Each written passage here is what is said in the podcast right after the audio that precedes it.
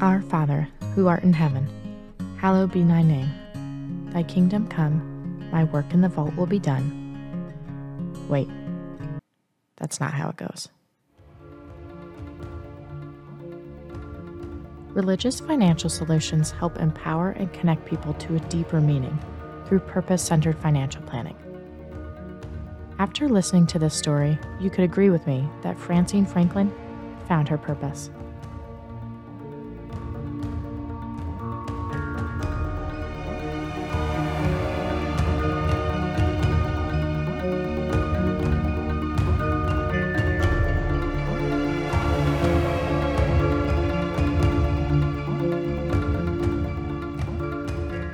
Some people believe that happiness lies in the possession of more money.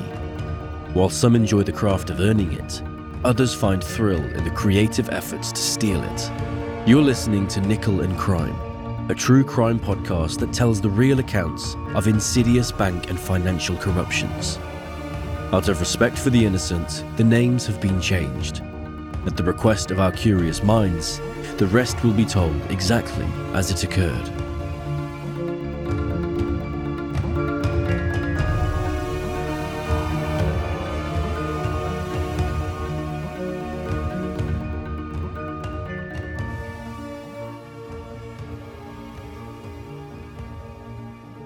Many holy books, including the Bible, Quran, Torah, and more, have verses and excerpts surrounding money, wealth, and possessions. The Bible, for example, has more than 2,500 references. Some are inspirational about living a life full of purpose, and others shed light that money can lead to greed and unruly behavior. What does it profit a man to gain the whole world and forfeit his soul? For what can a man give in return for his soul? This is about possessions. Is about stuff, money, houses, books, computers, land, businesses.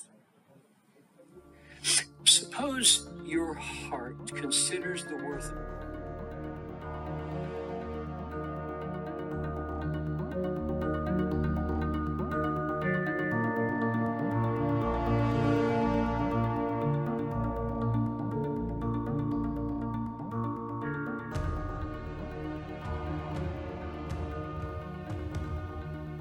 Faith centered financial institutions have a mission statement to help people find solutions that free them of debt and help them save their money so that they can focus on their true purpose. Francine Franklin was a part of the management team at a religious financial institution nestled in the largest suburban area of Tennessee. She managed daily operations as well as lending decisions and ordering cash which allowed her access to the institution's vault. Francine was hired 10 years before her crimes started. She not only worked at the bank, but practiced her faith at the religious organization that it was intertwined with. Customers of the bank were also her fellow parishioners, her friends, and her neighbors. When we say manage daily operations, Francine's role didn't always require her to interact with customers directly. Rather, she worked behind the scenes. She helped minimize risk for the bank while maximizing the experience for the customer. For example, she helped issue loans, evaluate credit risks, resolve disputes, and maintain privacy for sensitive financial transactions. She had an all access pass to the processing of day to day transactions and where the money moved within the bank. One of the biggest drivers that holds people back from living a happy life, according to psychologist Ashley Whillans, who surveyed thousands of the wealthiest people in the world, is believing that money will enrich their lives rather than time. As she states, focusing on chasing wealth is a trap because it leads only to an increased focus on chasing wealth. Was that the story of Francine Franklin? Was she tempted by the green apple of money that was at her fingertips every day?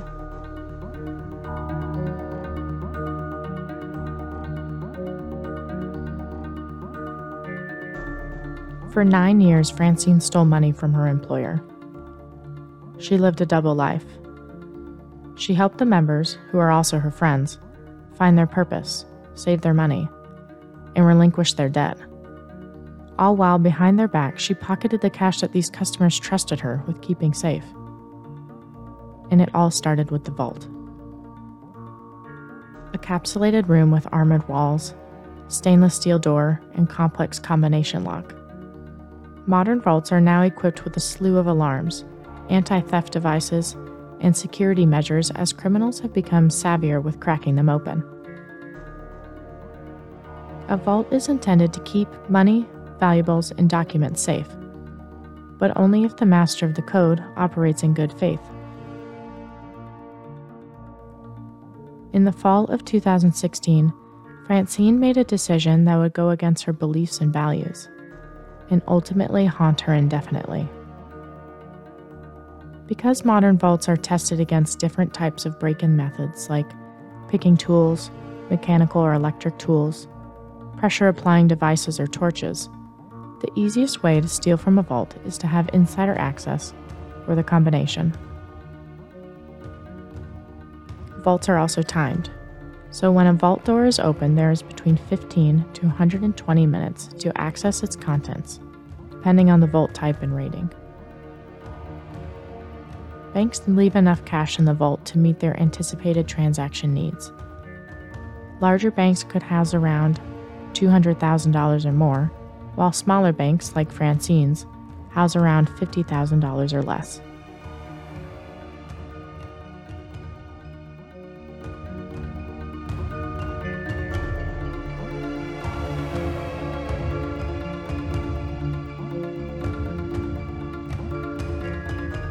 One evening in late fall 2016, Francine placed the teller cash drawers inside the vault, a seemingly regular activity as part of the leadership role at the bank. However, now, she looked at the bands of bills inside and decided to steal the money within them. According to court documents, she replaced larger bills, like $20 and $50 bills, within the bands with $1 bills making it look like each band was filled with the correct amount of money. Typically, a brown strap would contain $5,000 comprised of $150 bills. But with Francine's engineering, it now consisted of $198. She was clever. She was banking on concealing, preying on the fact that busy financial institution employees often only bundle count the safe. Over time, she stole $47,409 in cash from the vault using this method. This type of crime is called embezzlement, in which a person or entity intentionally steals the assets entrusted to them.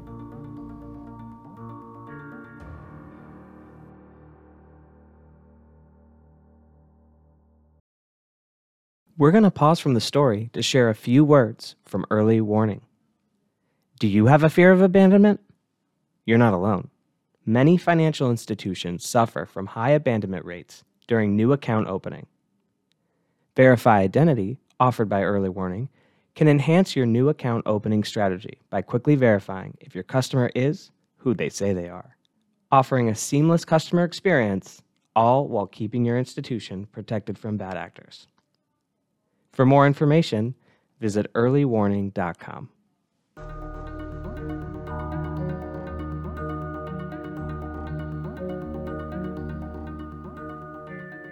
Embezzling from the bank's vault wasn't enough for Francine.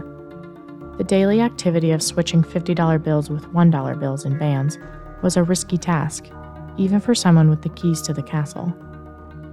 Eventually, Francine moved on to a new method of theft unauthorized credit lines.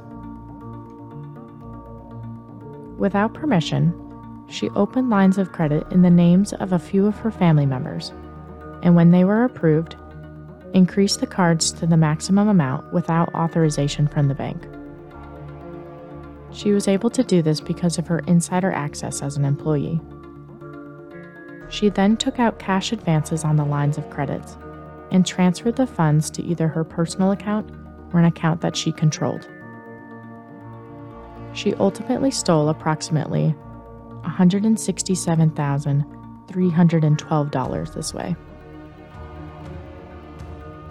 According to her plea deal documents, Francine admitted to covering up this method by applying her master administration code to hide or lock the account she was accessing.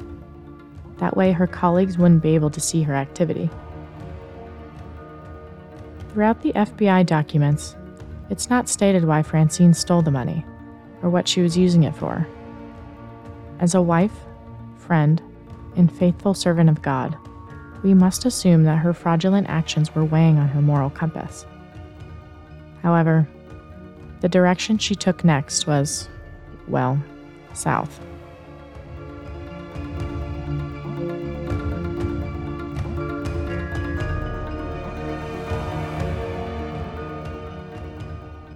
The year that Francine started working at the bank, a retired colleague of hers passed away.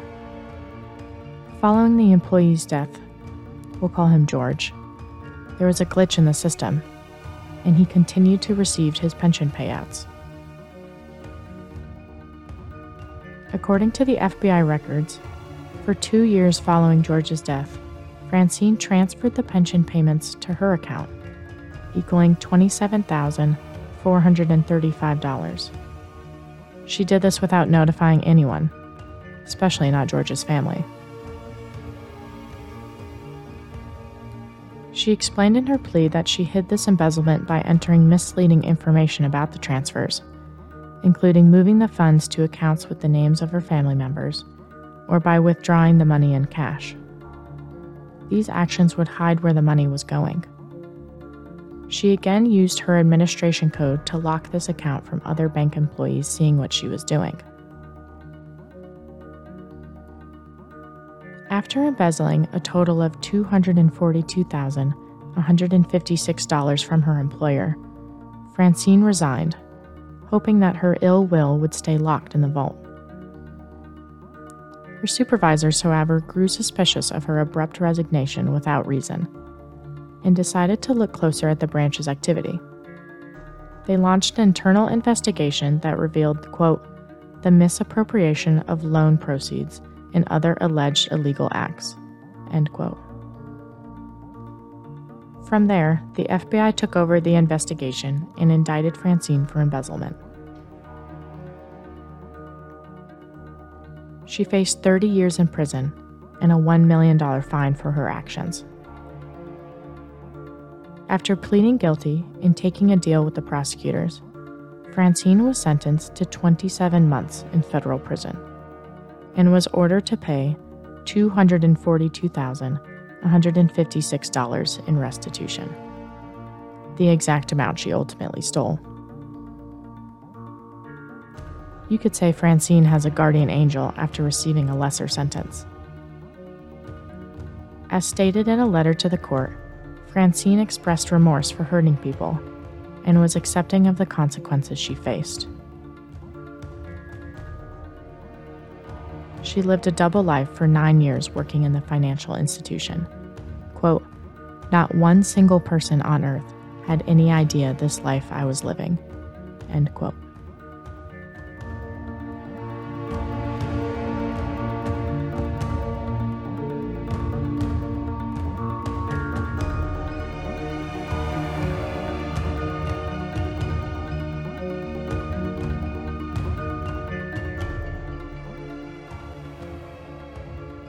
Together we pray, in the name of preventing fraud.